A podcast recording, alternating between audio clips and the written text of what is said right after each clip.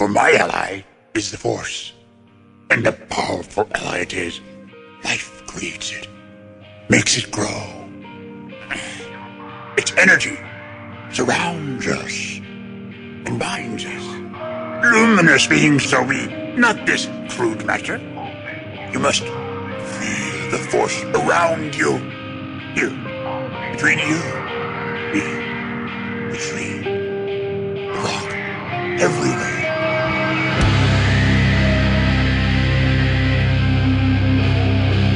Jedi, like my father before me.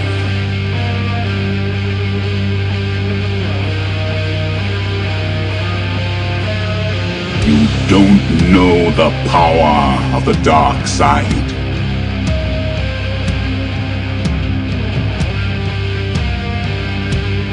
If you strike me down, I shall become more powerful than you can possibly imagine.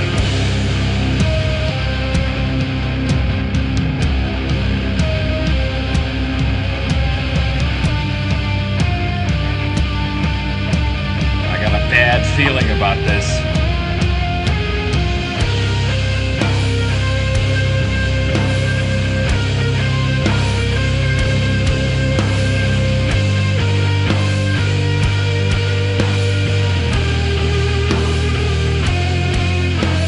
Hello! Welcome to episode 139 of Blue Harvest. I'm your host, Halls Burkhardt. And I'm your host, Will Witten. And we're back. Oh, I like that! Sorry about You that, know guys. I like that. Sorry, guys. Uh, my bad. My bad. Totally my fault. Had to take last week off, but we're back, and we got lots to talk about. Um, And how? and how. So, you know, got the Rebel season finale to talk about. Yeah, got- which I've got. I, I oh, mind blowing. Yeah, we'll talk I've about got it. much to delve into. we have Mark Hamill receiving his Hollywood Walk of Fame star. About damn time. Can I just say? Uh, finally, an announcement about the Star Wars live action series. So, lots to get into, but uh, let me give you guys the old rusty business. I think Ooh. they, I think they call that the rusty trombone. Oh no! Oh god! This is the worst business. This is the I'm scared business. The You- no, please don't business. You can like us on Facebook at facebook.com slash Blue Harvest Podcast. You can follow us or like us or, uh, yeah, follow us on Twitter. Our, I told you guys I was in, uh, rusty. You can, You can like us. You can feel mediocre about us. you can hate us. Uh, As apparently, long as you hit that like button. apparently, just because we like the Last Jedi, there's definitely some people that hate us now. But what the fuck ever. Um, you can follow us on Twitter and Instagram at Blue Harvest Pod. You can email us at blueharvestpodcast at gmail.com. You can buy our shit, shirts and stuff. We've got two new shirt designs by the amazing Evan DeChellis. Uh, our take on this solo movie poster uh, available at our TeePublic store, teepublic.com slash user slash blue harvest podcast. And we are so excited to be part of the Making Star Wars podcast network, the best damn ass podcast network in the galaxy, where we have the honor of being on the same network, rusty as fuck, my man, as such amazing podcasts as Now This Is Podcasting, Steele Wars, Rebel Girl, The Sith List, Rogue One, Cantina Cast, Idiots Array, Tarkin's Top Shelf, First Order Transmissions, and The Cargo Hold. And I don't say this because we are part of the Making Star Wars network, but um, the Making Star Wars network produces some of the most quality Star Wars podcasts I think that are available for your listening pleasure today. Again, like I said, I don't say that because that's where we are. I say that because before we were ever part of this, that is who we respected the most and and whose content we followed the most. So you know, just we're here to tell you from experience, it's your best Star Wars listening pleasure. You can go other places and listen to other stuff, but I don't think it'll be quite as good as what the Making Star Wars Network has for you. I totally agree. And it's such a v- wide variety of excellent content. You got Steele interviewing Ben Mendelsohn in an excellent episode. You got the dudes over at Now This Is Podcast. Can I just tell you how- titty balls and and what? How tinglingly excited I was to have Steele on and to converse with Steele. I was so pumped, dude. It was a lot of fun. He's such a good guy. So fun that I was like, I was worn out on pod. I was like, podcasting just can't be that fun. Uh, It's too much. Like I got to take a break. Peaked. You peaked. But yeah, you know, Steele. Now this is podcasting. You got Robot Tim over at Podcast Two One Eight Seven. You Yes, got sir. you got a Raj and Boo and Les over at the Sith List. Boo hating Another- on Spider Man and me loving him anyway, even though he'd be hating on Spider Man. Another couple of good dudes. Yes, three excellent dudes. You got uh, Amanda and a new host Jess holding it down over at the Rebel Girl, making you think, making you think for once in your goddamn life. Tending to your fruitful mind grapes. That's right. You got Johnny Grosso and Michael Pappas and some fat asshole over on Rogue One doing their thing. I mean, it's it's just a good time all around. You can listen to Star Wars podcasts all the live long day over at the Making Star Wars Podcast Network. All right.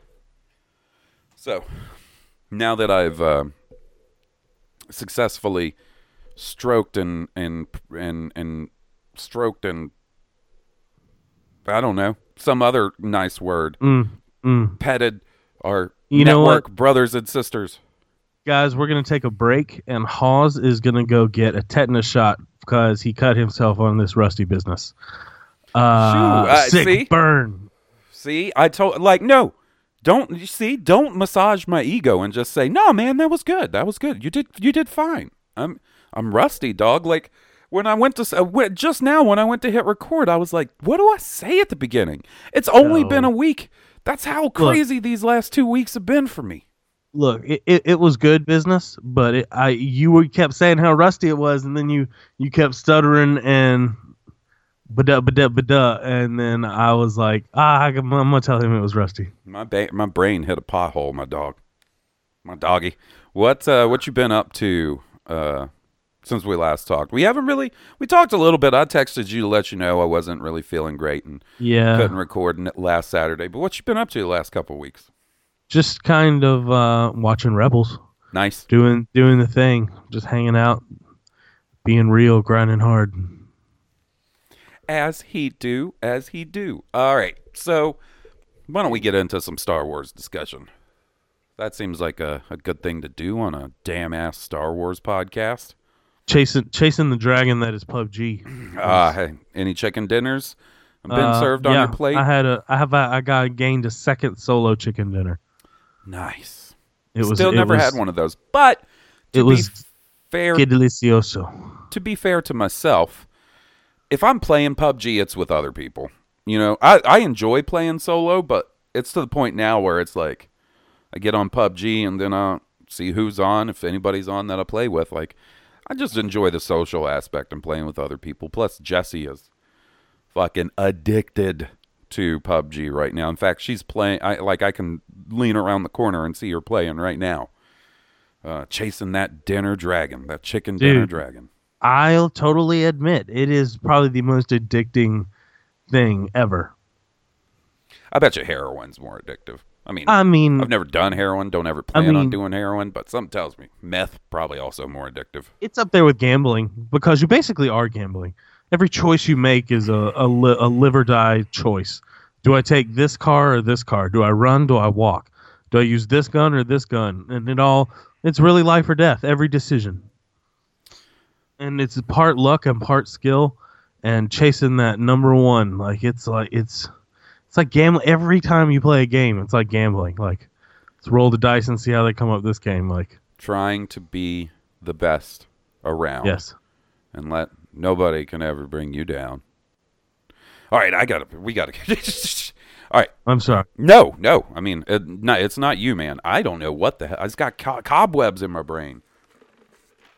My brain looks like one of those haunted movies from like the 50s or something. Cobwebs all in the corner. Your brain probably looks like Swiss cheese Really? You think so? or blue cheese. Why? What do you think I've done to make my brain look like some sort of cheese? I don't know. That's just a. I'm a psych major. I know what the brain looks like. I've seen brains. Like they. uh It depends on what you preserve them in. Really, depending on what they end up looking like. But they usually just shriveled up in gray or brown. Yeah, but why would my brain specifically look like Swiss cheese? You're talking color or actual no, I was talking about the brain? holes in it. That's what I was talking Why about. you? That's, is- I got holes in my brain. I'm uh, look. I am by no mean the brightest bulb in a box of light bulbs, but I don't think I got holes in my brain. I'm just. I'm Just, just, because, playing. just because as a child, I believed that my friend's parents were a fucking warlock and a werewolf. I wouldn't believe that today. Probably, I might. I, I probably would not believe that. So why don't we start off with our buddy, oh Mark Hamill. Mark Hamill got his Hollywood Walk of Fame star. Is that what that shit is called? And like I said, it's about damn time. Yeah, man. His star on the Hollywood Walk of Fame. Yeah, and it seemed like it was a pretty rad event. I, I know a couple people that were out there. A buddy, uh, old damn ass Darth Pizza. Was he there? Yeah, he was there. He he and his That's son went. sick. I think uh, Chris from the Star Wars Underworld was there. They went, and uh, I think George. Well, I know for a fact George Lucas was there for the uh, ceremony, as was Harrison Ford. Harrison Ford said some very nice words about Mark Hamill. It's funny. He started it off with like, you know, more people showed up when I got my star. Oh, He old also man, old man Harrison. always giving his buddy shit. Um, jab, jab. he uh you know he also had some real nice things to say about Carrie. George Lucas was rocking his fucking fascinating ass sneakers. I'm always fascinated. You know what I realized? George? Lucas is skinny, but he's got the turkey waddle thing under his neck. George Lucas is otherwise fairly skinny. really? I thought he had a little bit of a He may have a little paunch, but I gut. mean, like, I I saw a picture of him the other day standing next to Kathleen Kennedy, and he was small, small guy. maybe he's lo- losing some weight chasing his new kid around. Maybe, He's on that just had a kid diet. yeah.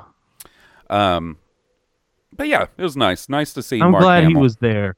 Yeah, man. I mean, I want to see George at everything Star Wars, and you know what? I know he he would get tired of that, but that's how much I still love him.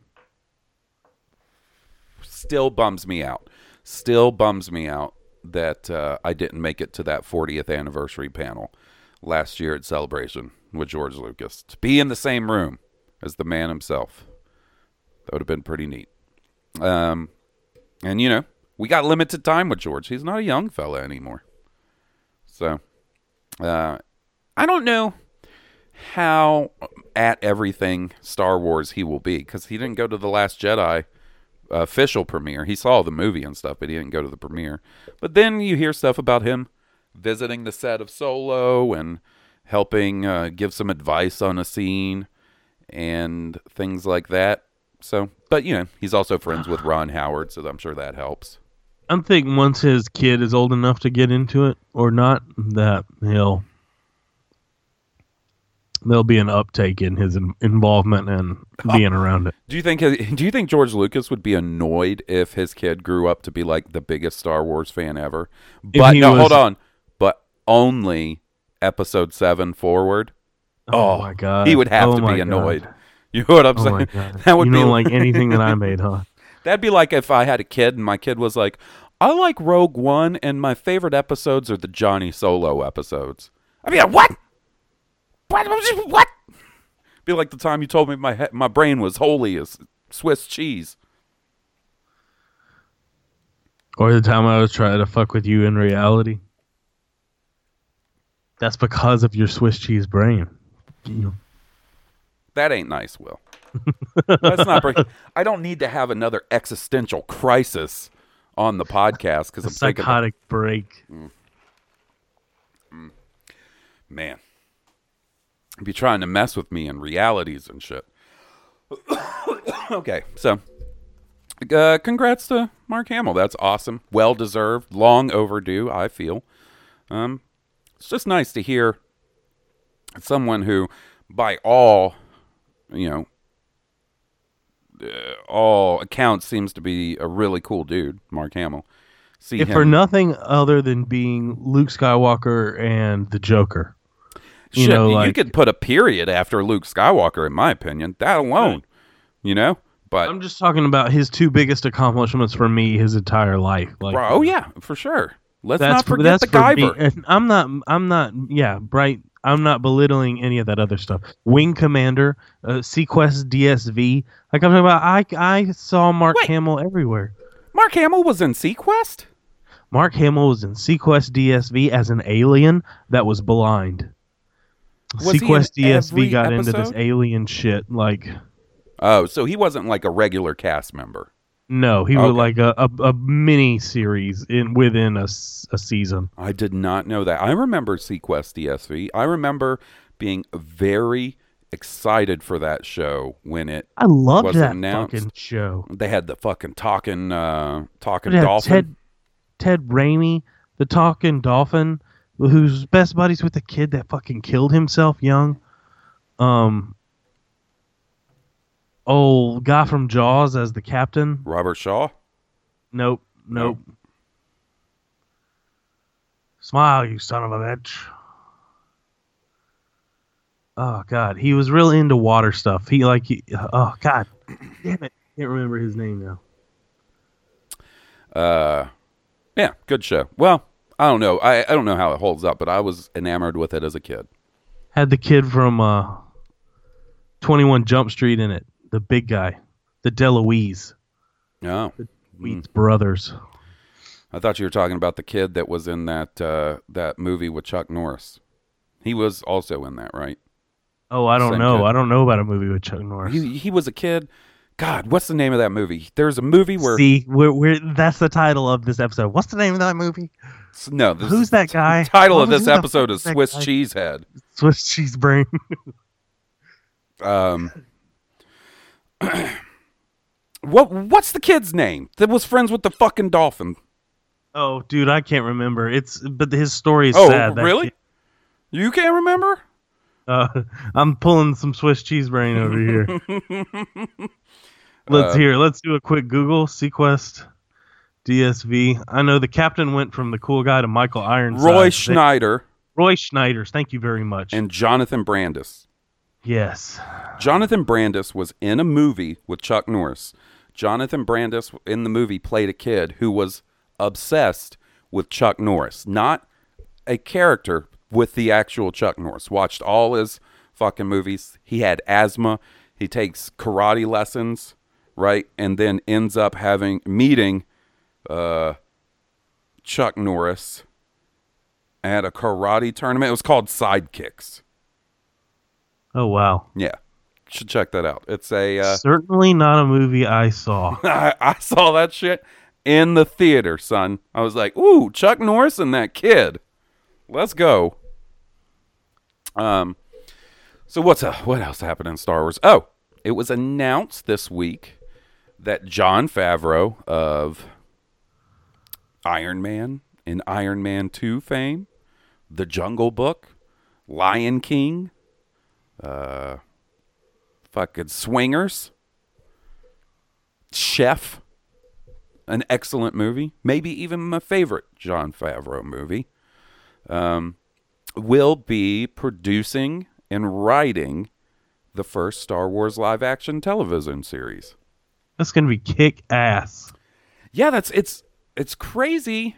Like they went for it's weird. Like they get two showrunners, two successful showrunners, the guys from Game of Thrones, to produce a series of new Star Wars movies, and they get Jon Favreau, who is I mean, historically, I don't know the guy's entire filmography or career, historically known for movies, to produce a TV series.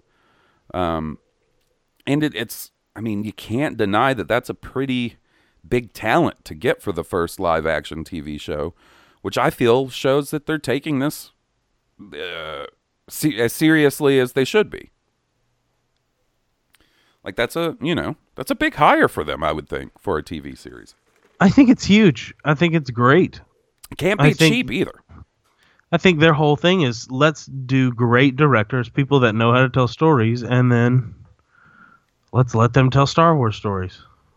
Now, this is the question I have. So right now, Jean Favreau, Jean Favreau is working. Jean Favreau is working on um, the live-action Lion King adaptation. That's his next movie. That doesn't come out till next year. My question is: Is he going to be? Because I assume that movie is basically 100% CG and motion capture. So is it filmed and he's just working on the editing and the effects and stuff? Like I know Jean Favreau isn't sitting in front of a, a computer like doing the CGI himself, but yes, he is. You know he is. I'm wondering swearing. What's going on here? Click, click, time. click. Um, yeah, I, I, I just, what I'm trying to say is, is this a situation where he's going to wait until that movie's done before he starts working on this? Because it's not just, also, it's not just going to be Jean Favreau working alone on this. I'm sure they're going to put a writing writer's room together. There's going to be a whole team and stuff. So, um, it'll be interesting to hear what uh, announcements we get going forward on that. Um, and the reason I wonder is when he's going to start working on this is how soon are we going to be looking at getting this show? Uh, clearly, it's for the Disney streaming service. They call it the direct cons- to the direct to consumer service that they're going to be launching next year. Uh, to me, if the, if that service is is really launching in the fall of 2019, I don't know that there's enough time. Like, if he started working the day they announced it, is that enough time to get the the series up and running and have it ready for the launch, or is this something where you're I think looking at beyond post-launch. Yeah, I, I John of Favreau feeling- doesn't strike me as one of the guys that hurries through projects. You know, like especially with how long there was in between all the Iron Man movies. Yeah, but I think that's more of a Marvel thing. Like, you know, It had them to out. fit somewhere in the canon. Not necessarily the canon because you know iron man 1 and 2 i want to say they both came out before sort of they did right? Before the sort of onslaught of the other marvel movies wasn't it? Iron man the incredible hulk iron man 2 and then like captain america thor the avengers and then iron man 3 he didn't do iron man 3 though. No, so he was in it as Happy. it's uh it's interesting i'm just wondering what the earliest I, f- I feel like probably the earliest we could see end up seeing this would be 2020 um but that i would imagine that they want to launch that service with some sort of original content i don't know man it's interesting. What's cool is uh, we'll definitely be getting more news about the series going forward. If they've they've hired him, then it's only a matter of time before we hear about other writers, uh, maybe even possible episode directors once they have scripts in place. And then, of course, we've got casting, and who knows? Before then, we could even sort of get a, a sense of where the, this thing's going to be set set in the Star Wars timeline, what its general deal is going to be all about. Um, but it's interesting because you know we're also getting Jon Favreau as a Jon Favreau as a uh, Jean Favreau. as a uh, a character in Solo. So Swiss cheese head, y'all. Swiss cheese head. Um, but it's cool, man. It's it's the one thing so far that has made me most nervous, though, is the idea of a live action Star Wars show. Because Star Wars is well produced, you know what I mean? In the live action realm. And, you know, I don't think they're going to give, give each, each uh, episode a budget of a Star Wars movie. That's financially impossible. Uh, so the question is, like, how What if, what if each season gets the budget of a Star Wars movie? I guess that could. I don't know. I you know to be honest, I, I'm not really familiar. Like I'm trying to think of some sort of clearly high budget shows that look really good. Something like you know Game of Thrones. I don't know how much they spend on a season. and I- with I would expect this to be, you know, probably ten episode seasons at the most. I wouldn't expect a full old school like twenty two episode season of Lost type show. You know Yeah. well, it would be an hour long. I, I'm sure they would probably stick to the more uh, current idea of doing the, especially on a streaming service, of doing a smaller season. So, you know, I'm sure the budget will be respectable. I just don't want them to. I don't want it to feel cheap. I don't want to feel like I'm watching a lesser version of the live action movies, and that's a tough challenge. So, Right. hopefully they just uh, find a way to do it to, to hide the seams for lack of a better term and really get across that we're watching you know a high budget production that feels like star wars that has the same visual flair as star wars and, and things like that. But it's exciting. I can't wait. Like buddy I, I know we've got like a dead period coming up and it's silly to say a dead period that's really in all actuality only like a year and a half you know? Right. uh, after Solo, but you know, once we get through that, it seems like Star Wars content all day, every day. New animated series, live action show, fucking two series, one being announced as a trilogy, one as a series of movies, and episode nine, and whatever the hell else they're gonna do. It's it's a lot of stuff, so Yeah, it is. that's cool with me. So, uh, John Jean Favreau, Mark Hamill, and uh, I guess we'll talk about the end of Rebels. So, if you're listening and you haven't seen, uh, basically the last four episodes of Rebels, Skip it. yeah, skip, Skip it. it. This show ain't for you. Come back Skip after like- you've watched it, or Give it you- like five minutes. no, it's going to be more than five minutes, I think. Um, so last time we talked, we talked about um, the two episodes where Kanan died, and they sort of dealt with the aftermath of that. The next week, we got trippy ass Star Wars, trippy ass Star Wars. Uh, and uh, the, I think it's called The Wolf in the Door and A World Between Worlds or something like that those two episodes. What'd you think about those, buddy? I thought they were crazy, crazy mystic. Um, there were a couple parts that were emotional. Uh, it was very cryptic. I think is a word that I'll use to describe it because there there's still a lot of questions. You know, it's the last episode, and there's still a lot of questions. Yeah. Yeah. And what's interesting is they did um it was, you know, in some ways almost a sequel to the Mortis arc from the Clone Wars. You know. In in a way, but almost unrelated. Yeah, cuz we never know, saw like- the Mortis go- gods. We never saw Mortis itself. Unless you count the owl, which they say may even be the spirit herself, Right, maybe the daughter, right? That's the sort of- daughter hanging yeah. out with Ahsoka. That's a good point. The convor, convory, who knows how you say those things. Um, say she was destroyed by her brother, wasn't she? Yeah, I mean, so basically, Ezra opened a gateway to a world between worlds, right? Where he could go up to all these portals and stuff and look through and see different moments in time. The first one he comes up on is the finale of season two, where we see what happens after that door closes.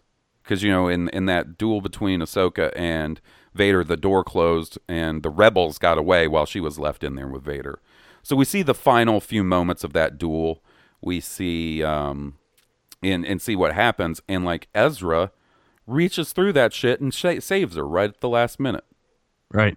So the big question that's been on a lot of people's minds for the last couple of years of did Ahsoka die? What happened during that fight, etc., cetera, et cetera? Well, we got the answer to that, and the answer is Apparently, she died. She was dead as fuck. no. No, she didn't No? die. She's alive. But in the in the original timeline before she got she was Ah, snatched. see, that's the thing. It is of my personal belief that that always happened. It's kind of like the time travel. This is a, a analogy I've been using when, like, I was talking to our buddy Sal on the phone. that always happened. It's it's a similar version of time travel to season 5 of Lost, okay? Where they go back in time and it's not it it just turns out for that person's individual timeline that always happened to them. You know what I mean? Like Daniel Faraday explains to them, you this always was going to happen to you. You were always here in 1979 or wherever it is. They're right, 1978. So basically, Ezra didn't change anything. It, he just did what always happened. I know it's kind of. I'm not doing a great ex- job explaining it, for one. And for two, I know it's kind of confusing. But It's kind of quantum leapy. it is kind of quantum leapy lost season five and to me it's you could kind of say it's time travel but it's not really time travel because at the end ezra deposits ahsoka back in the spot in the timeline where she came from it's not like ahsoka Technically, Ahsoka deposits herself there. right that's true that's true Ahsoka is wise enough to know that she doesn't belong out of her timeline. Right. So it's not like Ezra went through the portal and stayed in the you know the previous timeline, or that Ahsoka came through and stayed in the present with Ezra. So nobody really time traveled if you want to be super technical about it, right? but it's a Jedi temple, right? That supposedly is a temple. Well, it's a gateway that was in the temple. Like that space, I don't think is the temple itself. It's just some Right. sort of facility or um, uh, you know, mystical power that was held within that temple. One of those. I guess it was engineered for one use, like one one use once, or maybe it's like the Dragon Balls. Maybe you use it and then it moves somewhere else until it's found again. I don't know if it was engineered for one use because, like, so if you look at it, at least to me, it looks like the gateway that Ezra goes through is the one that connects to the Jedi Temple on uh, Lothal, right? And then he looks through that gate and sees Ahsoka. That is on Malachor, which is another temple. I think it's The a whole- temple. Well, I don't think it has anything to do with the temples. Like, I feel like it's his timeline. Right. I, you're probably right that it's more tailored to his personal experiences. But it's It may be- interesting that, you know, those two doors are connected by a temple. Now, obviously, the one where he sees Kanan's death, that's not connected to a temple. Right. You know? Uh, that's the other reason why I say that Ezra doing that with Ahsoka always happened. Like, we just didn't see it. Quote unquote, always happened. You know what I mean? Um, we just never saw it happen. Uh, is because I don't think Ezra really could have saved Kanan when he was looking through that. Like, because Kanan died. Like, I don't think he could have gone through there and changed the course of history. Right. I could be wrong. Um, I mean, from what Ahsoka said, you know, he he knew he was needed most in that moment, and if if you remove Kanan from that moment, like he the rest everybody else dies. Right. So maybe it doesn't matter. Uh, who knows? Who knows, you know? But, and then the other uh, doorway we see um, see featured is the one that we see Palpatine throw, show up in. Which, by the way, fucking great to have uh, Ian McDiarmid back doing the voice. Like, Oh yeah, are you kidding me? And I thought it was well done that he appeared like the senatorly emperor. Yes, yes, right. Um, that was cool, but and so we got to hear both versions. We got to hear like genial, fake ass, caring old man Palpatine, old man Sheev, and we got to also hear demonic ass dark wizard Palpatine. Right. Which, speaking of which, what about Pal- Palpatine doing that crazy Sith voodoo over the cauldron and stuff? Right, Yeah. speaking some weird Sith language and shit. Yeah, some magic words, Mm-hmm. shooting fire. I was like, when I saw that, I, I thought to myself, Will's gonna dig that because that is fucking fantasy D and D as fuck right there. Well, even okay, even that other space, the the realm of time, you know, the realm of space and time. Um, when it first opened, and there's all those Yoda quotes, and then there's that Alec Guinness, uh, Obi Wan Yeah, quote. Dude, that hit me in the feels. Like I got misty eyed. I was like, "Oh shit!" Like, it's a really nice way for them to, in a s- sort of subtle and and not doing sort of the, I don't want to say corny, but sort of the a little too convenient way that Rebels has tended to tie into the other movies by like having sort of the guest appearance of the week at sometimes with Lando and Leia and Yoda and Obi Wan. Even though for the most part I like those episodes, but it's a, a little more subtle and classier way, in my opinion, to tie it into the entire series. Because you don't just hear that. Like, there's these breakdowns of all the voices you hear in that dimension. And, like, Rey is one of them, Kylo is one of them. So, like, they pull from stuff, even from Clone Wars and other uh, episodes of Rebels. There's this huge mix of, you know, quotes from different Star Wars eras. And I think that's just really cool. You know, I thought that was really neat and they picked a lot of really good sound clips to use you know I love the way it looked. It was awesome.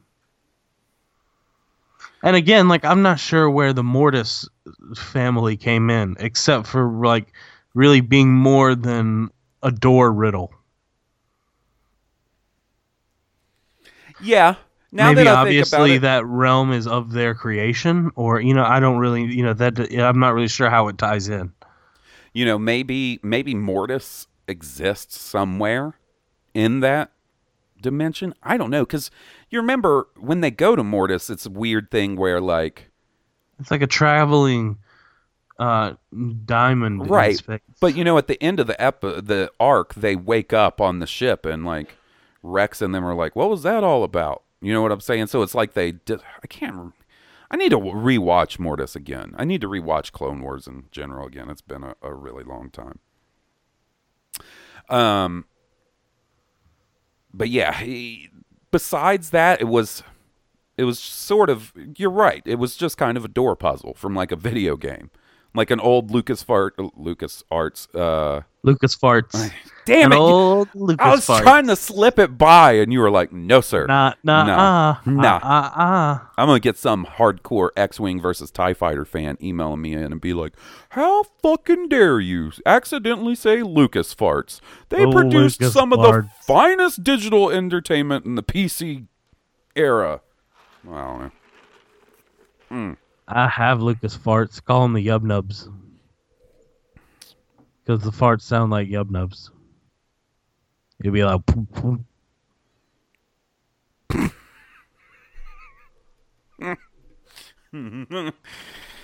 Whew. Shoo, boy. Rusty, son. We got to oil these axles. Got to spray some WD 40 on it. you know, there's only one thing to do with a rusty trombone. Spray some WD 40 on it. To Um, throw it away and get a new new trombone. uh, but yeah. So, what did you think in general of those two episodes? The um, sort of spooky. like I said, I thought they were they were mystical and they were not confusing, but they they were mysterious, mystical and mysterious. Yeah, and uh, Um, I thought it was. neat. I love when they do weird force stuff, man. I can't help it. So, like, I like. and I knew you were gonna love it as soon as the animals saved the day. The animals saved the day twice. Yeah, they save it The big time in the finale. We'll talk about that Mhm. in just a second. Um, I you know I I don't know why I like the weird force shit. I like I like Mortis. I like the Yoda arc that ends Clone Wars. I like um I like uh, the Jedi Temple episode from the first season of Rebels when uh, Ezra got his Kyber crystal and things like that. And then now this this is just more to that. But uh, after those two episodes, this previous Monday night, right? Was it Monday? Yeah, it was Monday. We got the series finale. Rebels is over. After four years, four seasons, no more Rebels. Uh, what did you think about the uh, last hour and a half because we got, I mean, not even really an hour and a half, but we got essentially three episodes on Monday. What did you think? I, I mean, my mind was blown, just blown away. I mean, I know you haven't been like the most.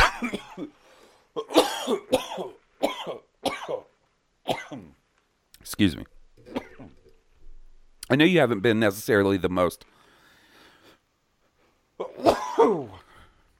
consistent Rebels listener or viewer, but you know the broad strokes. You've seen a, a fair amount of it.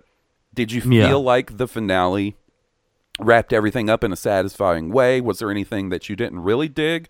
Was there anything that you really dug? Um, I did not. It wrapped it up, but I don't know about a satisfying way. Okay. You know, because well, I mean, well, I guess we'll talk more about Ezra in a minute. But No, I mean, just bring it up. This is the discussion. What? well, like I, I'm, you know, there's this big question mark of whether Ezra is alive or dead. Like it, it really points to this. He gave his life in the sacrifice where he could be dead. Um, but apparently they are staunchly about how he's alive. You know, I'm just curious as to how. And I mean, and why, how he's relying on Sabine to either find him or what specifically he's relying on her for. So, for a fact, Ezra and Thrawn are alive. Dave Filoni has said in post-show interviews that they're most certainly alive. Um, I'll tell you what I liked about that is, you know, I know some people don't feel the same way as me about this subject, but I kind of felt like since the beginning of Rebels, if you were going to make Kanan and Ezra a Jedi, you don't necessarily have to kill them, but you have to take them out of the story in some way so that they're not around for the original trilogy, especially not part of the rebellion, right? And it's the one thing I was kind of afraid they wouldn't do, that they would just leave them in the rebellion and give sort of a a shitty explanation of well, well, you know, the rebellion's a big place. Ezra and Luke never ran into each other. But what is the odds of that? You know, the rebellion's not that big. They're all based on Yavin and shit. Especially It wouldn't be that big a deal that Luke was a Jedi. Right. So I always felt like they needed to do something. And like I said, not necessarily kill them both, but something to take them off the table, at least for that four year span of the original trilogy. And they did that. They killed Kanan, and now they have flung Ezra off into some sort of unknown part of the galaxy. That's the only way I can think. Because, like, Jason on Making Star Wars this week brought up a really good point. Like, if they just jump to Bespin, well, then they just send someone to pick him up, or he just make a phone call. Clearly, they jump to a hard to reach, probably very far away corner of the galaxy, if I had to guess, right? And what's interesting about that is we're getting a lot in in new sort of Disney canon. We're getting a lot of little tidbits about uh, the unknown regions of the Star Wars galaxy. You know, there's been hints that that's where Snoke came from. There's been um, Palpatine felt a darkness out in the unknown regions that he was sending people out to investigate. Um, the First Order came from out there. Like they retreated to the unknown regions, built up their army, and then came back, right? So the fact that I assume that's where they sent Ezra and Thrawn, add those two into all that mix, and I think you have the opportunity, not necessarily that they'll pull it off, but they have the opportunity to do something cool with that story as it pertains to sort of the in between Return of the Jedi and The Force Awakens timeline, right? Right. so I thought it was actually a pretty good way of taking Ezra out of the story for a time without killing him. So I was pretty satisfied with that, just personally.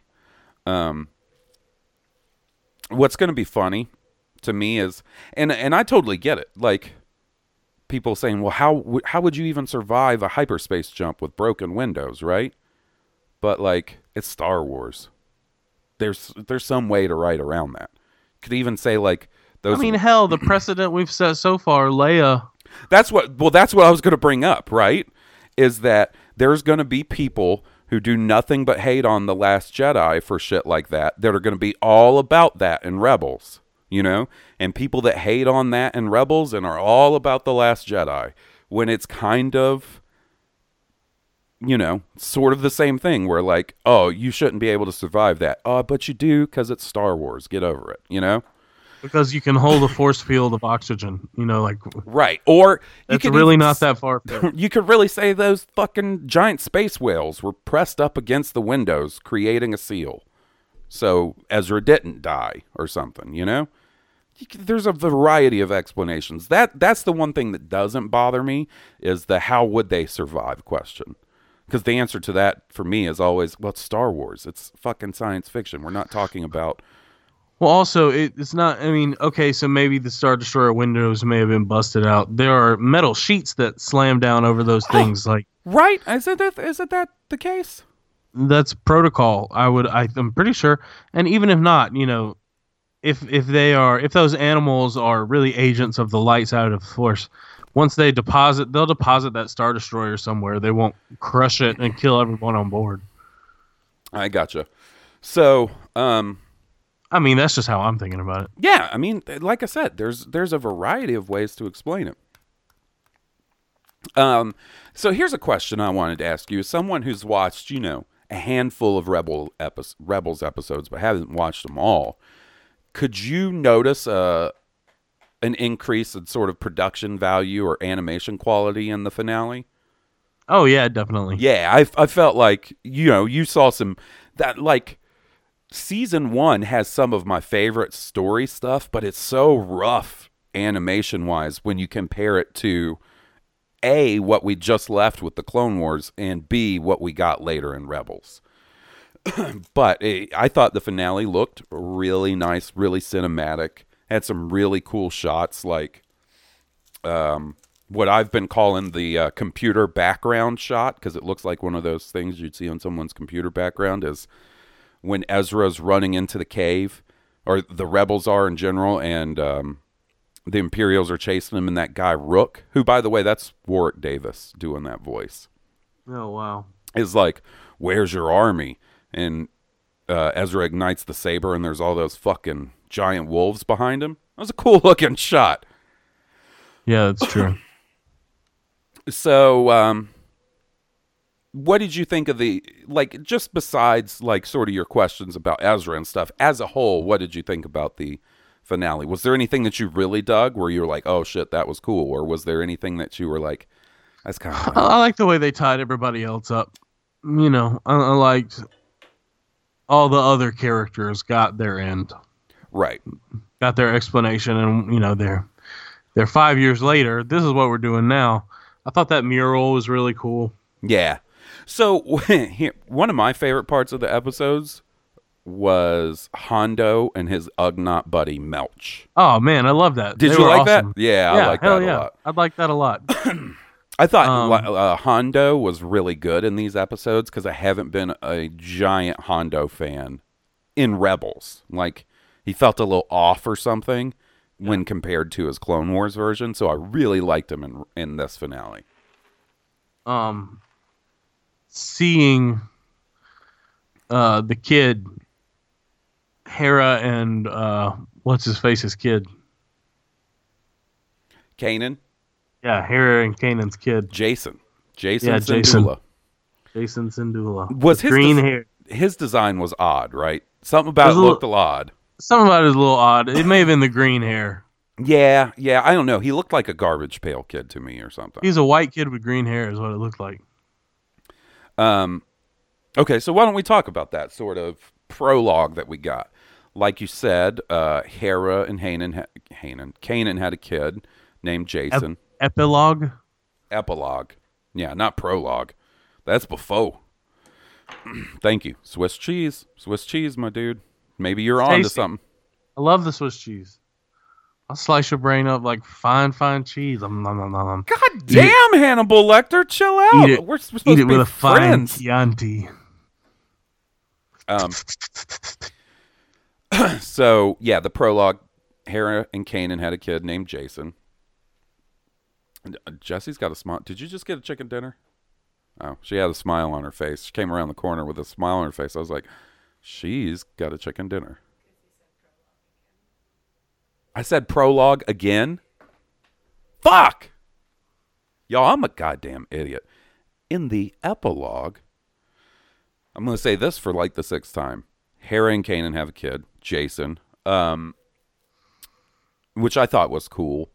Uh, You think that's a nod towards Legends? oh, it absolutely is. It's even spelled the same way. J- Is it. J A C E N? Yeah, they it, like the night the premiere aired on Twitter, Star Wars, the Star Wars Twitter account tweeted out like, "Yep, it's spelled exactly how you think it is." Winky face.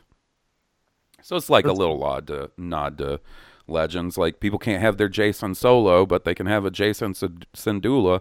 Be interested to see what they do with that character. Is he going to be force sensitive?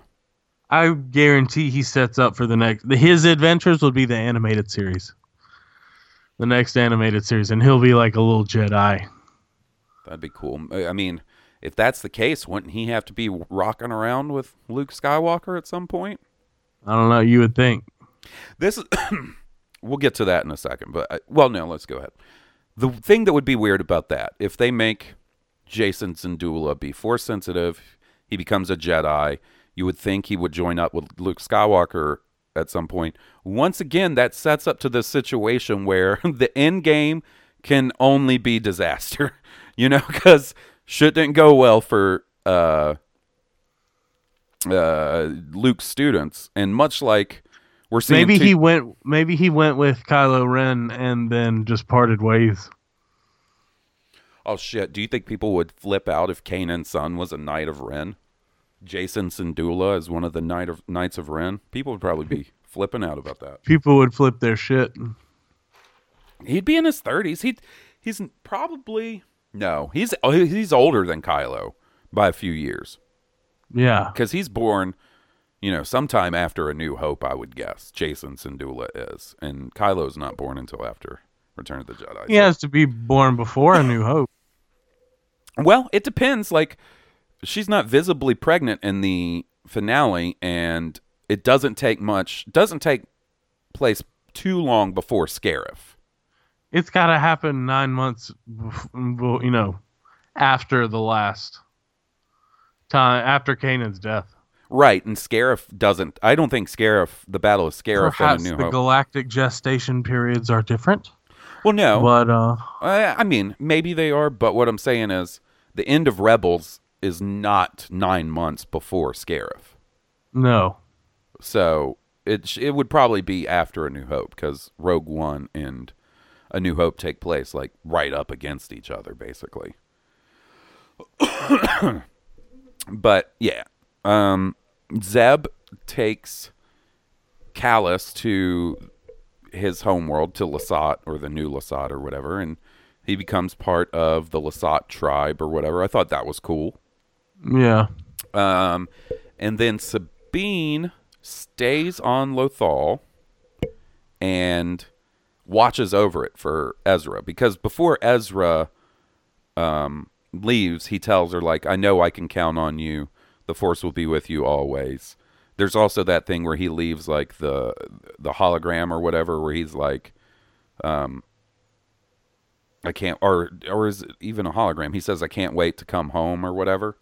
Yeah. So she stays on Lothal and watches over it until the Empire is defeated because they're, af- I mean, and rightfully so, you would think. They're afraid the Empire is going to be like, fuck, no, you're not taking this planet back from us. We're coming right back and taking it from you. Um, so she stays. Lothal looks really cool. That's one of the tiny details they put in this finale that I thought was cool was the new sort of futuristic crystalline city design or whatever they right. gave Right. Lothal. oh, and another cool thing that I saw in some interviews is Dave Filoni basically says the reason the Empire never comes back is because of Scarif and because of Luke Skywalker blowing up the Death Star. Basically, they got bigger shit to worry about than one planet. After Other the shit events. started popping off. Yeah, so they're like, shit. this shit happened on Lothal, but we got a kid out here with the last name Skywalker blowing up trillion dollar space stations and shit. We got to focus on this. They were like, and the rebellion is really popping off after that point. So, um, and then, and sort of the big surprise ending scene, you see a really cool ship coming into Lothal, and Sabine is basically through her voiceover saying, you know, at first I thought he wanted me to just watch over Lothal, but now I know what he really wants. And it's basically implying that her and Ahsoka, who shows up, looking like Gandalf with the white with a fucking staff and stuff, right? Are Yeah. going to go look for Ezra. And then that's it. And I thought that brief des- look at Ahsoka's design with the white robe and the staff, I thought that was amazing. I Yeah, thought that was a really cool design. Sabine looked cool. um, so what did you think about that concept, like that sort of ending? Did you see that shit coming? Because I did not. I didn't see it coming, but I thought I thought it fit. Yeah. Thought it fit well. I assumed she would have found Ezra by then, but you know, uh, who knows where he's at? Maybe on a planet that doesn't have any technology whatsoever.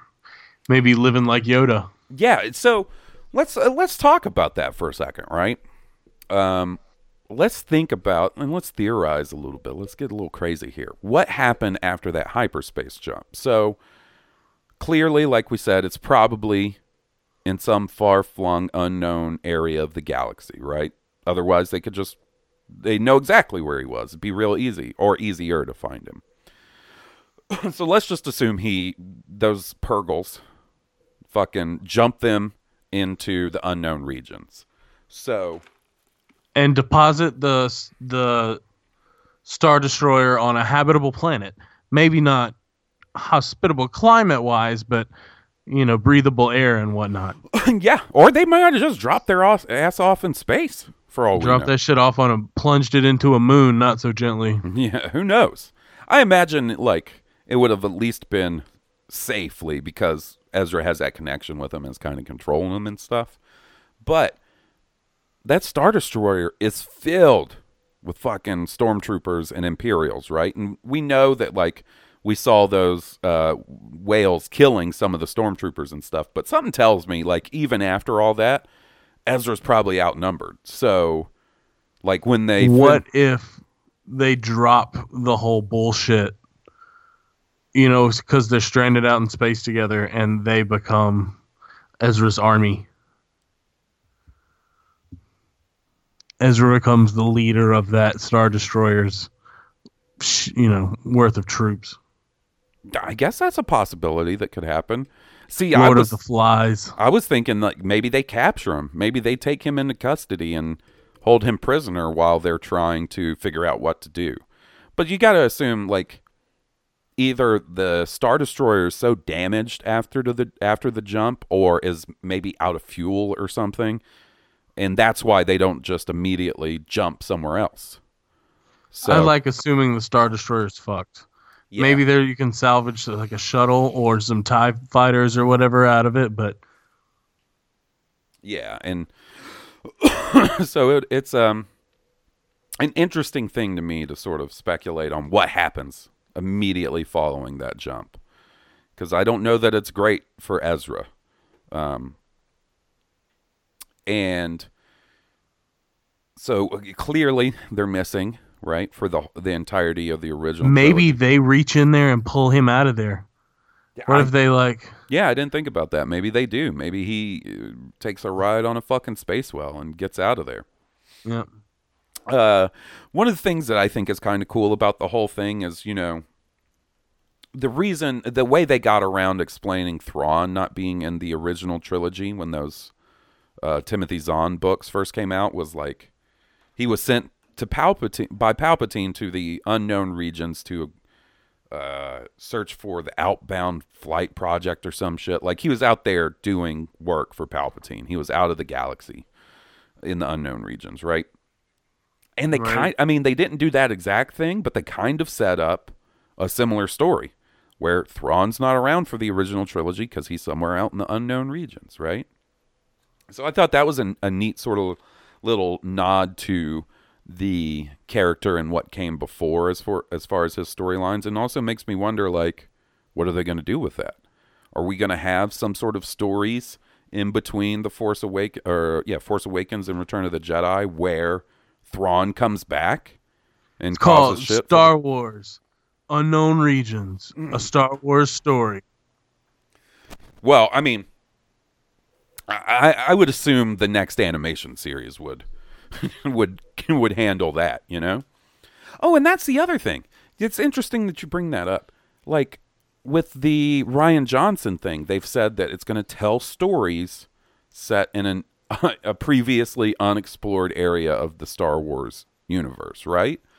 So they, it Yeah. seems like they're really focusing on outside of the normal Star Wars galaxy for some of this stuff, like Rebels and all the little hints in the books and stuff.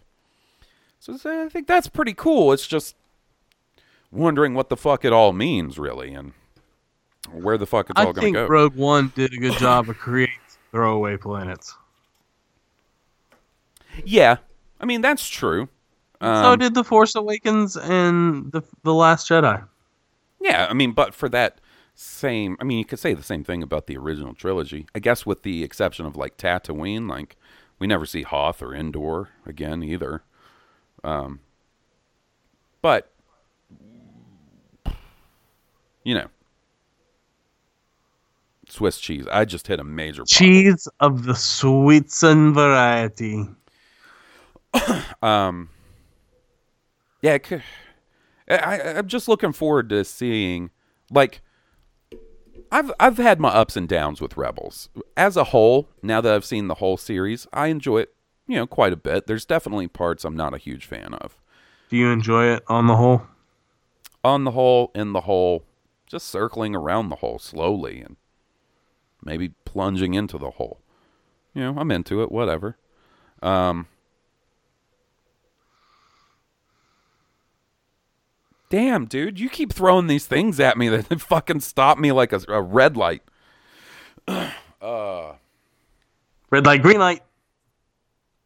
But when this uh, episode was av- over, I was basically like immediately ready for the next animated series. I want to see where they're going after this. I want to see um, how this story carries on, right? And what if Ahsoka and Ezra follow the path of the Prime Jedi, where they're bo- both in balance with the light and the dark side, and therefore aren't really Jedi? well, Or uh, you know, unless I don't know, I don't know. They've kind of said that Ahsoka isn't a Jedi anymore. Like, Right. and that's kind of been their explanation for, like, why Yoda didn't mention her when he said, "When gone am I, the last of the Jedi will you be?" It's 'cause she's Also, not- go ahead. it, I, I, it's to, I told you this earlier, but I don't think I brought it up on the podcast. It feels real Deus Ex Machina, the way he, the way Ahsoka was saved. Yeah, It- literally the God Hand. yeah, literally reaching out of a portal and grabbing him, grabbing Right. her. Um, yeah, for sure. It's not like the most uh, elegant solution to that, and and like I wonder, like It's when- like I probably should have killed her here in good sen- in all good sense. I should have killed her here, but look, I didn't really. Cha-ching, watcha. yeah, yeah. Want to see me agree. pull a rabbit out of my hat? I agree. The thing I wonder is, like, those animated series are worked on so far in advance because of how long they take to put together. Like, you know, they're they're working on a season, if not a two, ahead of time. So I wonder when the finale of season two happened, did he know that's the way he was going? I know originally the plan was to kill Ahsoka. He said that originally Darth Vader was going to stab Ahsoka and she was going to die like looking at his face through the broken mask, right? Which I'm going to be honest, that's a pretty badass end to that character. Right. And I kind of wish they did that, but they didn't. Um, and that's fine. So I wonder if he had planned, like, was thinking that far ahead and was like, well, there's going to be this portal, or, you know, even something less specific where he's like, there's some way that she's going to be rescued. or was this sort of a retcon? You know what I mean? Like a post-active retcon where he was like, "Well, I was gonna kill her there. I pulled the punch. I'll think of some way. When the time comes, I'll think of some way to get her out of it." I don't really know. Um, but see, it's hard for me to really hate on it because the prospect of Sabine and Ahsoka going out on their own adventures, that's like my favorite character from Clone Wars and my favorite character from Rebels teaming up. So it's kind of hard for me to hate on it, you know? Like I'm, I'm pretty excited hate on about that at all. pretty excited about that prospect to be completely honest um it, it also makes me wonder like if the next show really is star wars resistance which we talked about last time um that's an interesting concept especially following star wars rebels where in rebels we saw sort of the beginnings or the earlier stages of the rebellion and it really sort of ended up focusing on just this one cell of the rebellion that sort of split off to go save Lothal. And then is that what we're going to see in in Star Wars Resistance? Is it going to be uh, sort of the early days of General Leia's resistance and how she brought that all together and the early skirmishes with the First Order? Uh, if that's the case, is that a little too similar to the concept behind Rebels? Is it? And if You can't you, you can't ask that question of Star Wars anymore. I don't feel like because there are some archetypes of what happens in Star Wars. You know, yeah, there is an evil force and there is its counterpart. Call it a rebellion. Call it a resistance. You Go can call it a counterinsurgency. go back to calling call it a rebellion if you You want. call you're gonna have to call it a bunch of different things, but the concept will always exist in Star Wars. Right. No, I'm not. I'm not saying that. I'm just saying is like the next animated series being that after Rebels too close in concept because Clone Wars sort of covered the Clone Wars and then Rebels sort of covered the beginning of the rebellion and stuff. So it just makes me wonder. Like I'm I just feel one way or like the other. unless you're going somewhere completely brand new, this is the framework you've already established. that's true. That's also a good point. Um, Unless you're starting somewhere brand new, this is the framework in which you have operated already. uh, what I think is going to be sort of a neat thing, and who knows, like five, seven years, whatever it turns out to be for this next um, animated series. When we sit back and look at those three completed animated series Clone Wars, Rebels, and whatever's next, all sort of spearheaded by Dave Filoni. I wonder if we'll sit back and think of it as sort of his Star Wars trilogy, his sort of long form animated Star Wars trilogy.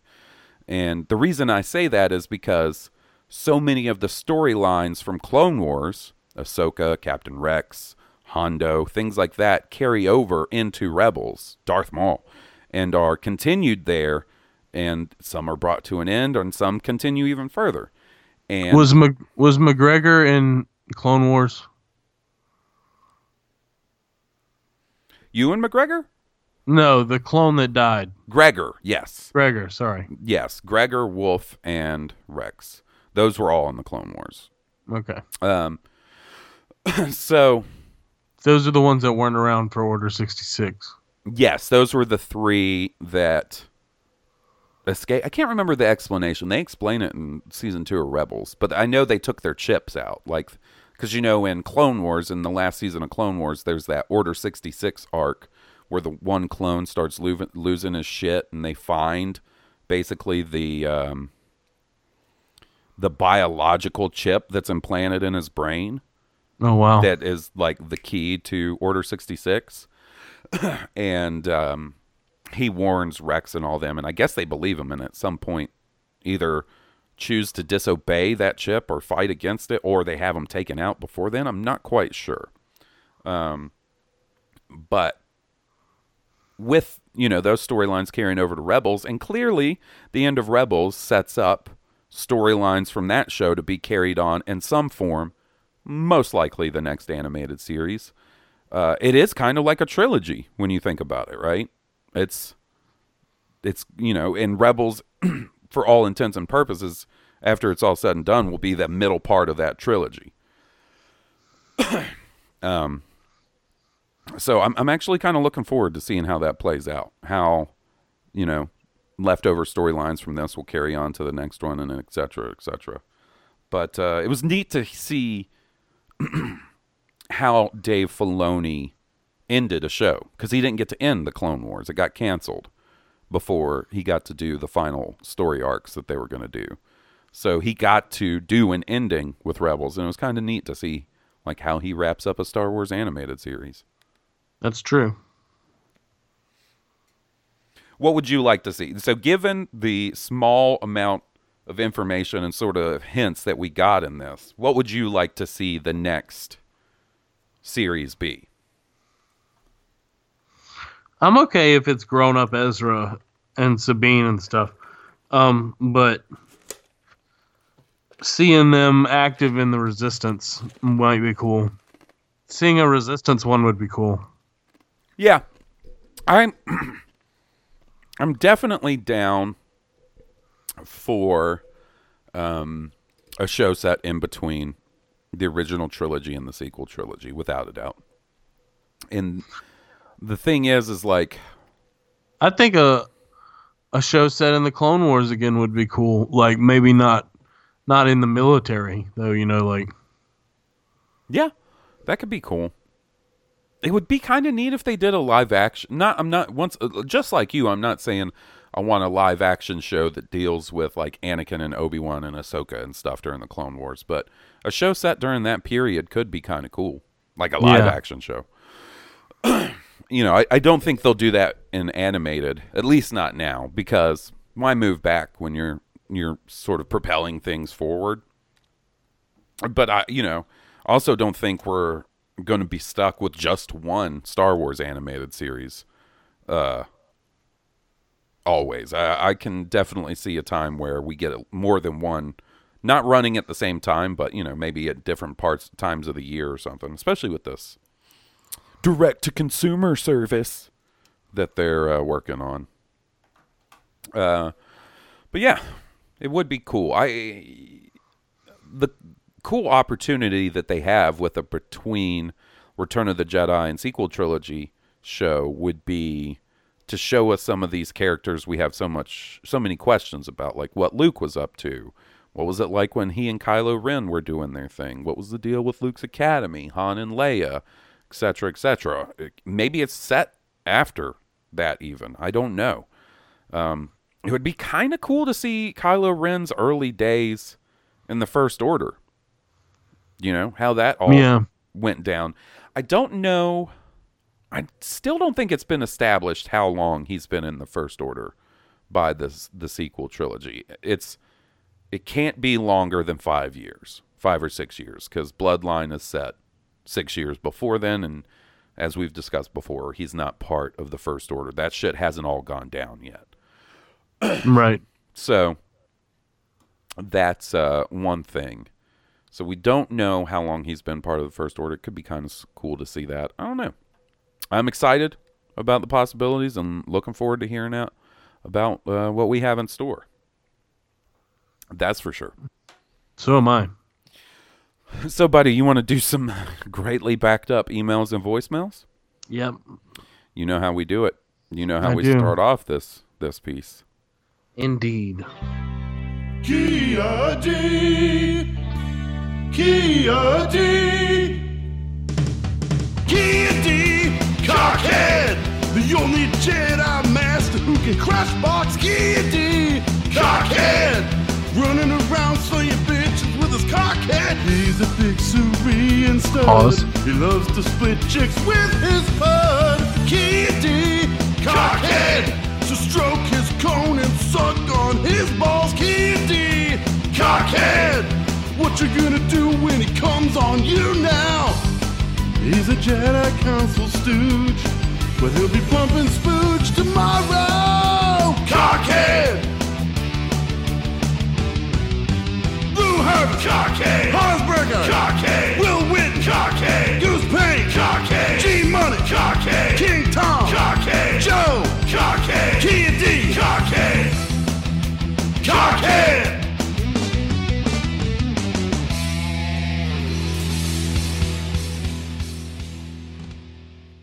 Alrighty. Um, Hey, buddy, yeah, you couldn't hear that. I couldn't. Yeah, I forgot to turn the setting on so you could hear that. That's That- fine. that's As long bad. you know, if we don't have any voicemails, it won't matter. Oh, I'll, I'll turn it on when we get to voicemails for sure.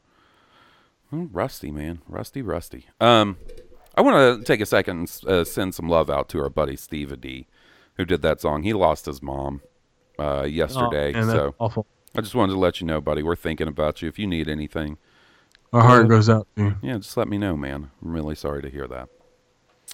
Uh, our first one is from our buddy Fernando. Our buddy Fernando was on Rogue One this week. It was lovely talking to him. Good evening, Team Force wielders Halls and William. Hope this email finds you both well. So let's get to it. I don't know if I expressed it before, but I have an idea on how to get your. Let me move the window out of the way. Your favorite get your favorite favorite bounty hunter a movie.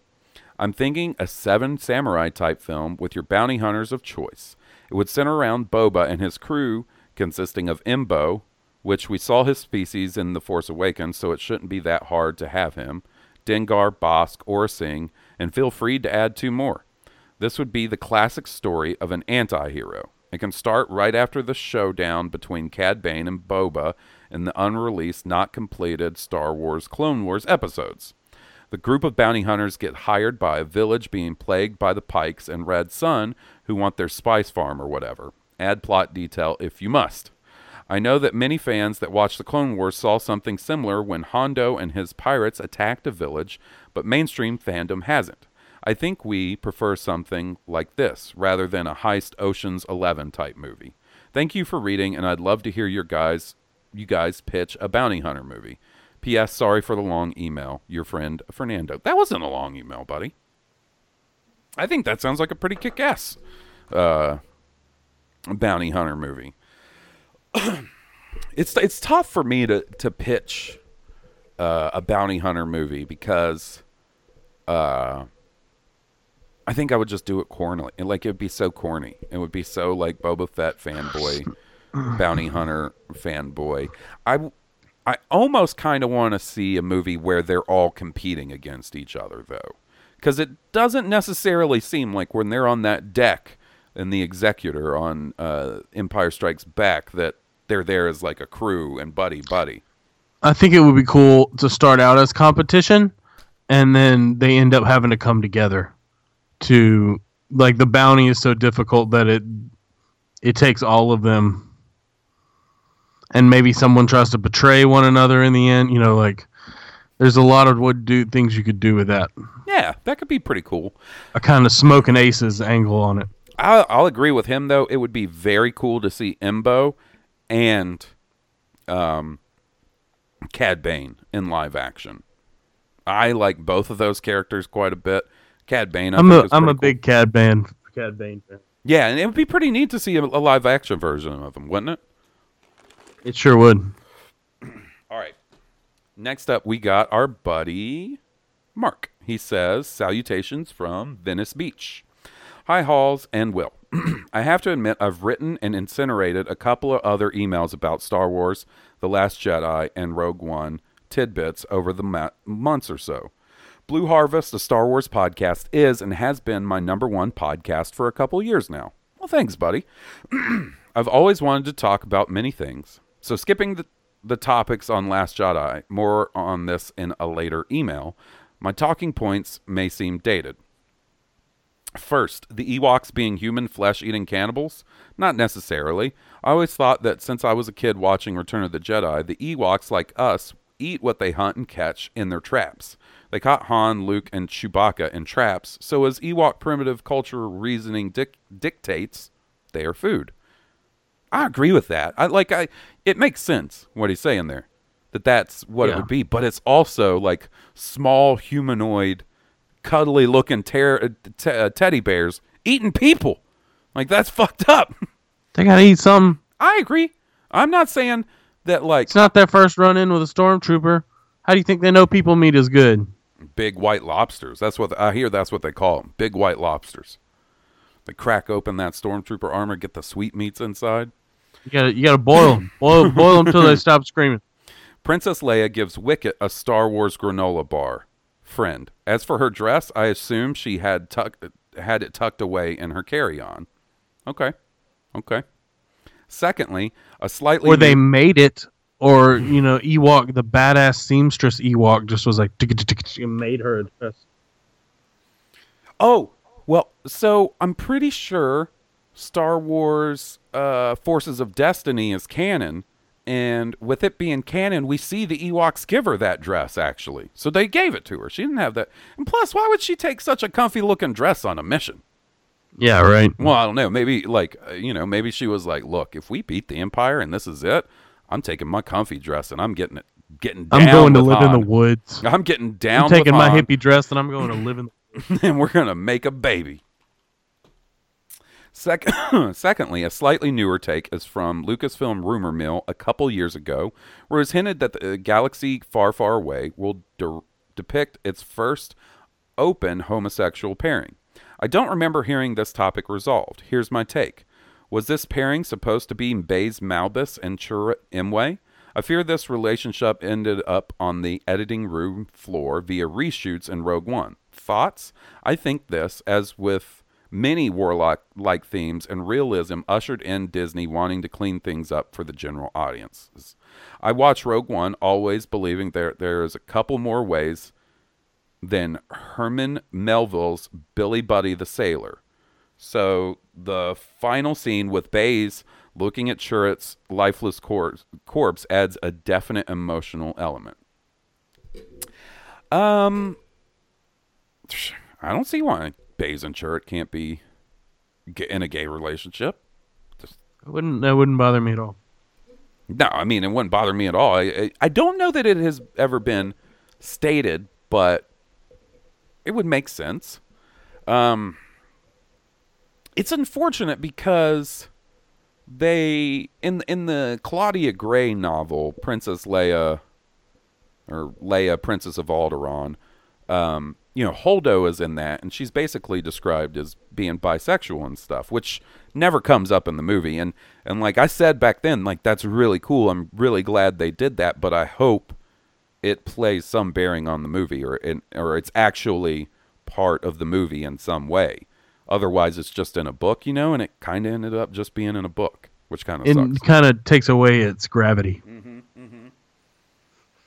Not to take anything away from the books, and I really enjoy that book. I think Claudia Gray is excellent. She's like an excellent addition to the Star Wars Writers Club or whatever. Like, she's done some really good stuff, but you know, not having it be in the movie in some form or referenced or you know whatever, it's you know it kind of sucks. Right. Um, I think it'll definitely happen in a more, um, in a bigger way. I guess is what I'm trying to say. It'll happen. I just don't know when, but it'll happen eventually, and um, and that'll that'll be pretty rad. It's just when are they going to do it? You know, they, Yeah. because they've done it several times in the books now. Like they did it Right. in uh, Lords of the Sith. They did it in the Aftermath books. Like I said with Holdo. So it's time for the movies to catch up to that.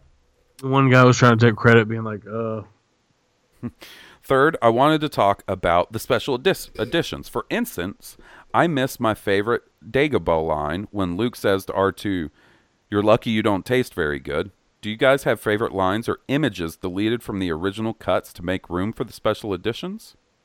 Hmm. Oh, I." It's hard for me to remember that far back. I kind of miss the uh, Sarlacc without the beak.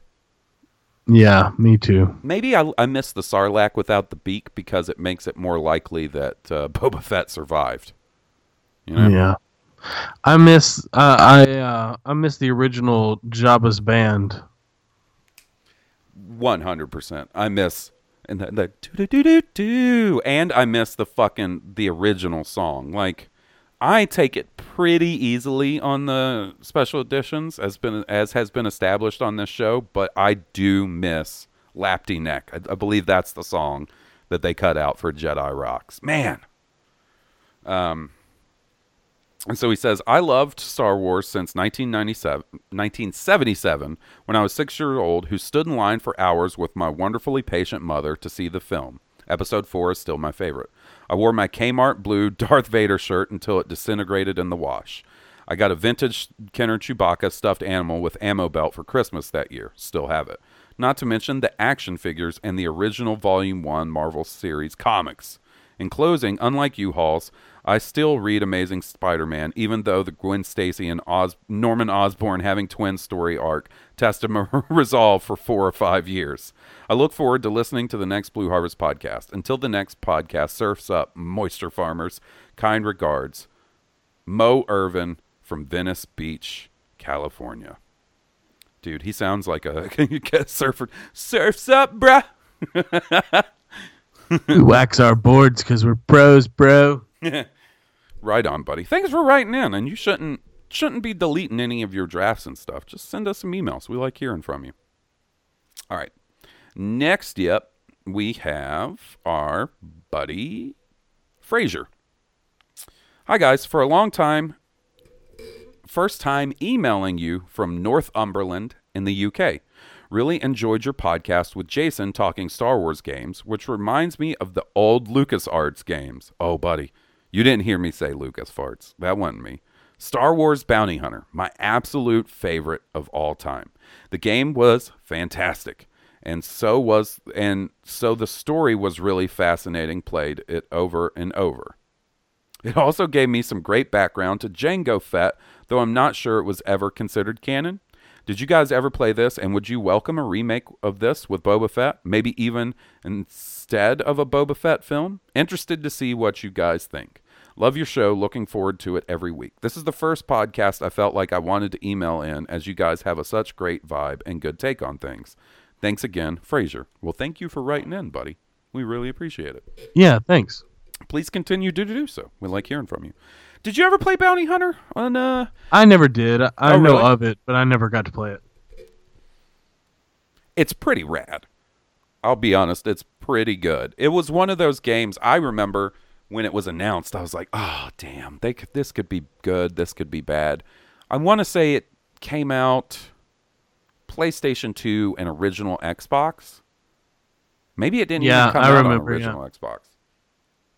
But it's cool. It sort of deals with Jango Fett um, before Attack of the Clones, obviously, and it does. It does give. It has a pretty good story. Actually, if any of our listeners are interested in playing it, and you've got a PlayStation 4, it's available to download and play on the PlayStation 4. I have a copy of it myself, just for whenever I feel like jumping back into that game. Um, and absolutely, absolutely, I would love to play that type of game, but play as Boba Fett.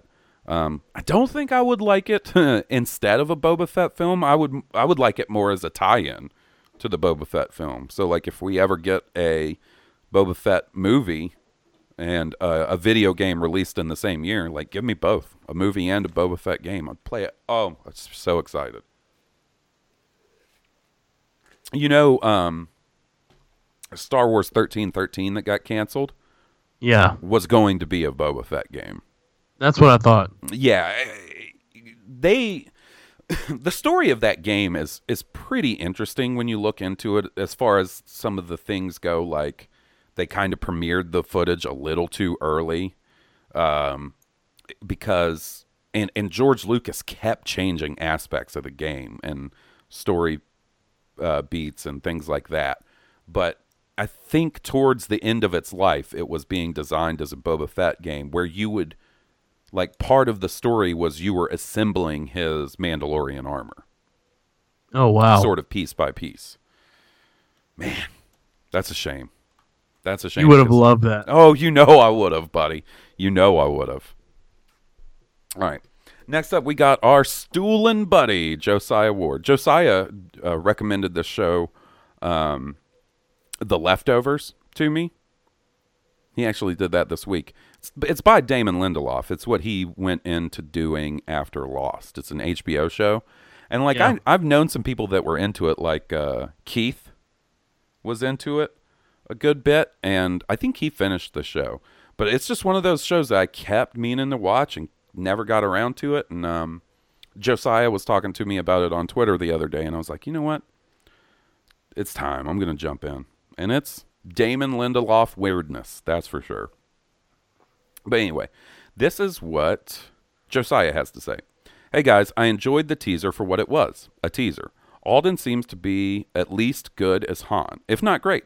I love Donald Glover, but I need to hear dialogue from him as Lando to be fully convinced. He looks great, but a lot of people would look great as Lando. I hate to be this guy already, but when do you think we'll get the full trailer, tickets on sale? I'm hoping for March. A share a birthday with Grosso. Oh shit, buddy. Your birthday's like Sunday, isn't it? So I'm hoping for a trailer on or around March 11th for a little birthday present from Disney. Thanks, guys. You know what? Happy birthday, Josiah. This coming. th- th- Your birthday is day after this shit comes out. Happy birthday, buddy. Same to you, Johnny Grasso. I know you're listening. Um, Yo. yo. When do I think we'll get the full trailer slash tickets on sale? I'm hoping for March. March seems likely for one of those, maybe both. Um, yeah, I didn't think about that. Well, I don't think we're going to be getting it this week, buddy. Unfortunately, probably not in time for your birthday. Um, and I think attaching it so like if you look at stuff Disney has coming out, I think attaching it to anything like their next big opportunity would be Infinity War and that's too late, I would think, for the final trailer.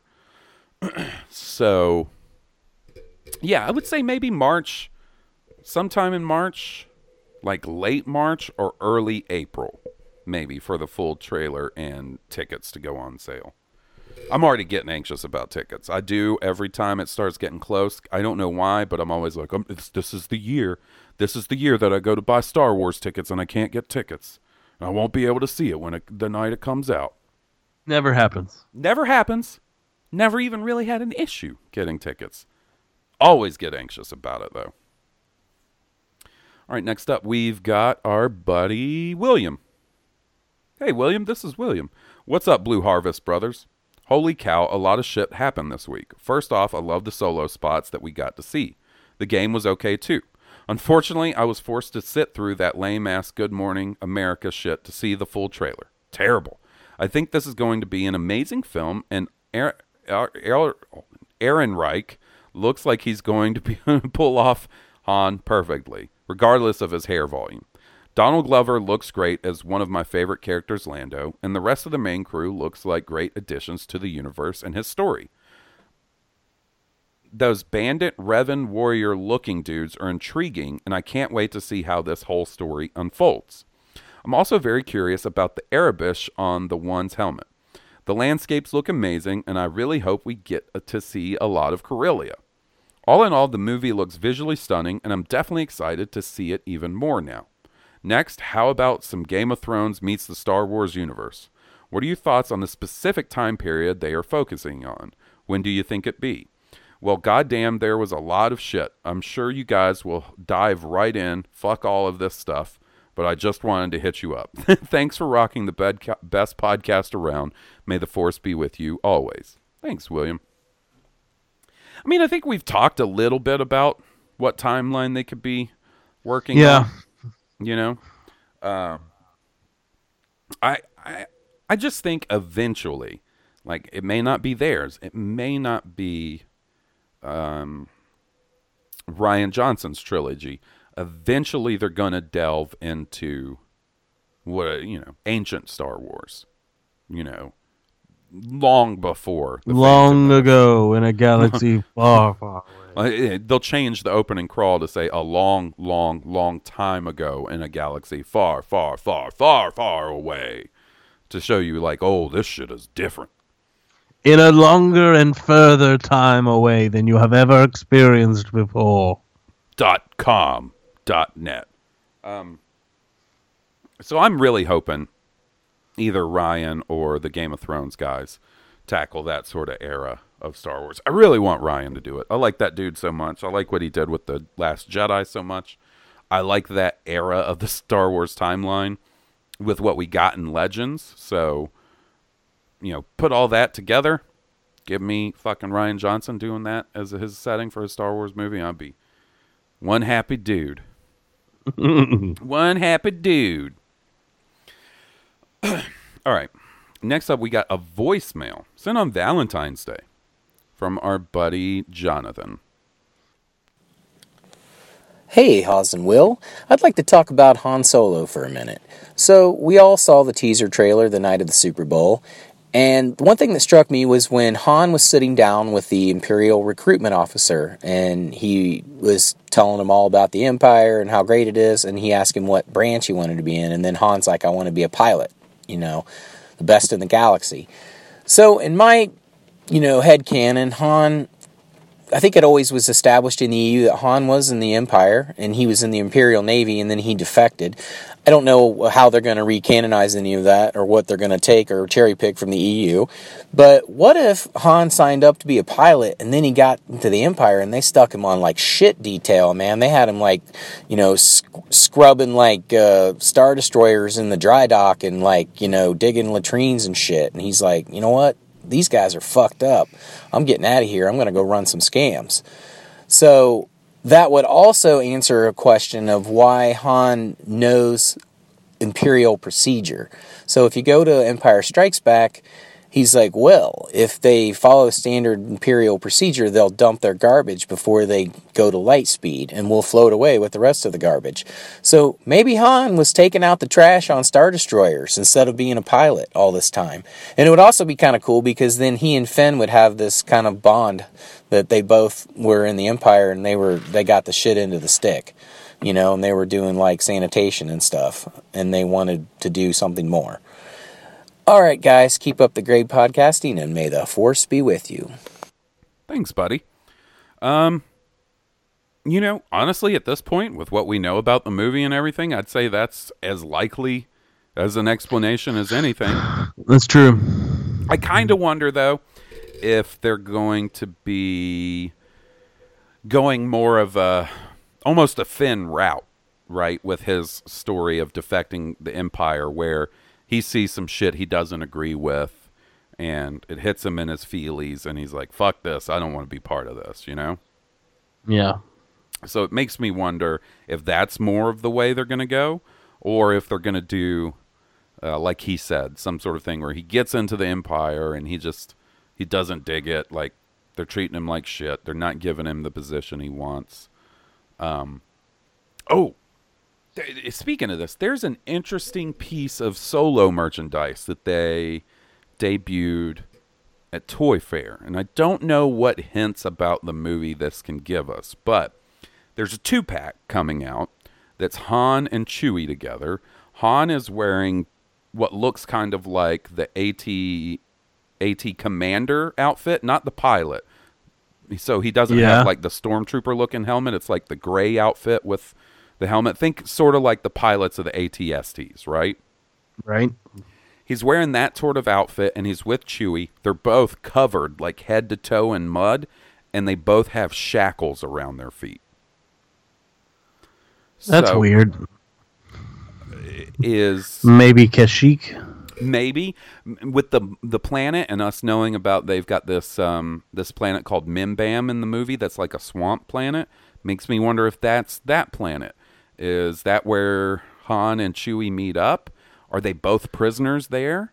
Is That would Han- make sense. The muddy swamp planet. is Han shackled up because he, you know, defected from the Empire and went AWOL or something?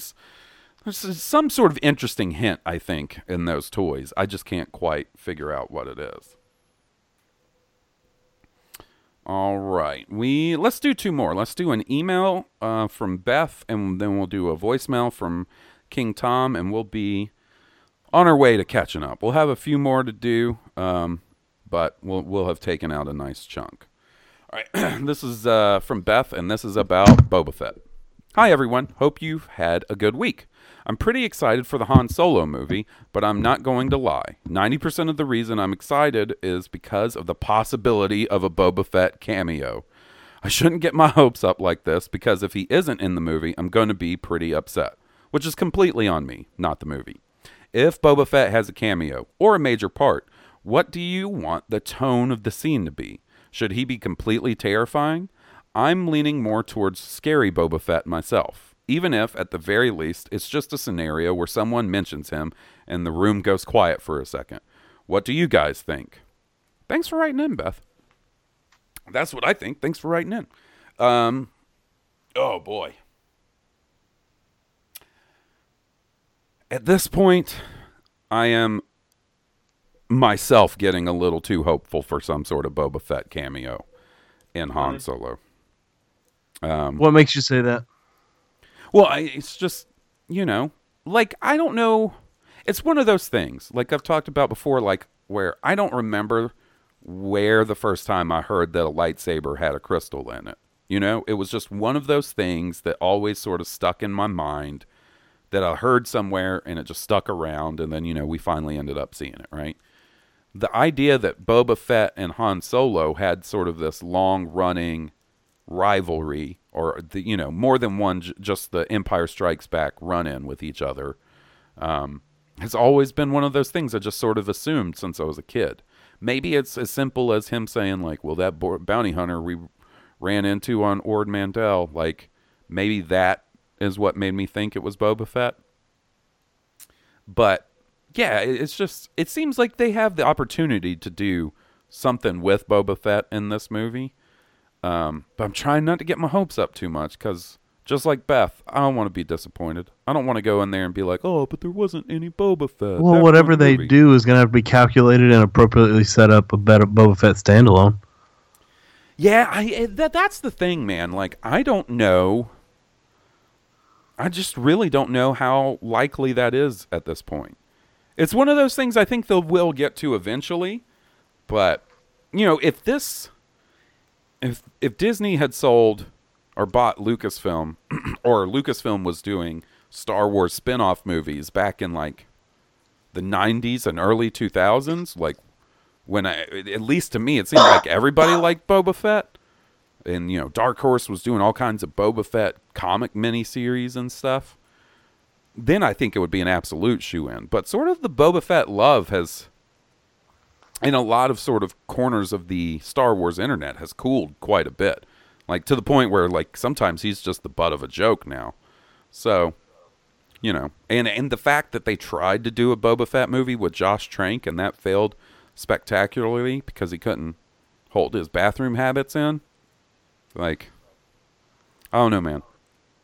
There's been some bumps in the road with as far as like a standalone Boba Fett movie. Um, but yeah, hopefully that's what it would be. Hopefully they would work him in as some sort of cameo to set up for a, a Boba Fett standalone movie. I think it would be cool to see a character maybe that crosses Han Solo and not even realize that it's Boba Fett till maybe the end of the movie. You know, kind of like uh, in the Spider-Man movie with Mary Jane, Spider-Man: Homecoming. Oh, okay. You know how like you go through that whole movie and you don't realize that that chick is MJ. Yeah. Okay. I could sort of see that. I don't know, man. I want Boba Fett in his armored glory, though, and I don't. I see. That's the thing. If you get Boba Fett in this movie, I don't think you get him in the armor. oh, you don't? You think he's out No. of the armor? Yep. They they better cast a Maori actor at the very least. Then. You know it's gonna be The Rock. The Rock is gonna be Boba Fett. No, he's not. They're Yes, not going to is. cast J- J- Dwayne the Rock Johnson as Boba Fett. Bet you they don't. I bet you they don't. I bet you they do. Are you fucking kidding me? He would look like a Power of the Force 2 Boba Fett. He's too big to be Boba Fett. Boba Fett ain't a big fucking roided out people's champion type motherfucker. Boba Oh Fett's gonna be cracking some skulls. I'm telling If you right now. Boba Fett takes his helmet off and it's J- Dwayne the Rock Johnson doing that fucking eyebrow under there, like all respect to Dwayne the Rock Johnson, he just ain't Boba Fett. That ain't Boba Fett. And you know who's not Boba Fett? The type of Boba Fett I definitely don't want in the Han Solo movie, which kind of goes back to her question, is I don't want the cheese dick Jon Hamm version of Boba Fett from that audiobook. No, thank oh, you. uh, the I think about oh god, what's his name from um, Clueless, but he's on Robot Chicken. Oh, uh, what's his name? Yeah, Robot Chicken Boba Fett. Don't do that to me either. Like it's funny. Oh, funny. God. and it's so funny in um, Robot Chicken, but that's definitely, definitely wouldn't work in um, You got a little, uh, little, little kiss for the boba. That definitely wouldn't work in the fucking live action movie. Uh, what's that kid's name? Shit. It's gonna drive me crazy. It's right on the tip of my tongue. Oh man. All right. So let's uh let's hear from His Majesty himself, King Tom. Speaking of which, King Tom was on Steele's call-in show this week. You guys should Was he re? He sure was. Talking about the Rebels finale and stuff. I was gonna call in and be like, "Listen, King Tom, you call into my show all the time. I'm calling in when you're on a show now." Samesies, but I had to record Rogue One that night. All right, here comes King Tom. Hey, Hoss and Will. It's King Tom. So I'm pumped about this announcement from JJ that he's finished the script for nine. I think that's good news. You know, my hype train is already full steam ahead on this, and this just keeps it going.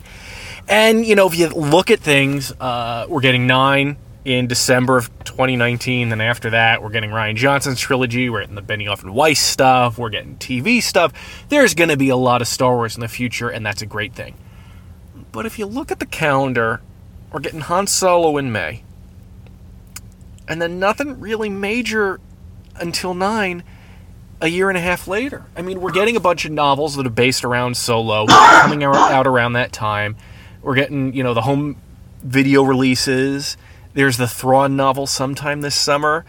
And there's going to be the ongoing comic series between May of this year and December of next year. But then, other than that, you know, there's no TV series, n- nothing major planned, and it, it does have me thinking. And I guess maybe for the general audience, eh, people are sick of Star Wars. If that's what they're saying, fine, give them a little bit of a break. But for someone who is as, as into it as I, and, and I'm assuming as you guys are, how how do we handle this? Uh, I mean, I know I'm going to have great podcasts for you guys to listen to, and there's going to be um, novel releases every now and then, the ongoing comic book series. And I have to say, uh, the Dr. Aphra comic series has become, I, I think it's great. I, I love the comic book series. I can't recommend it enough. But really, other than that, what are we going to do? Um, maybe go back, read some old books, rewatch Clone Wars, Rebels, rewatch the movies a bunch of times. Um, but it's going to feel like a very long 16 months or whatever it is, 18 months. Anyway, that that's just kind of what I'm getting at. Do you guys have any plans for that? Um, what do you guys think? Anyway, thanks for the great podcast, and I will talk to you guys later. Buddy, I'm having the same sort of anxiety as King Tom. my my plan is to process the newest trilogy because there's still a lot there that needs to be unpacked. For sure.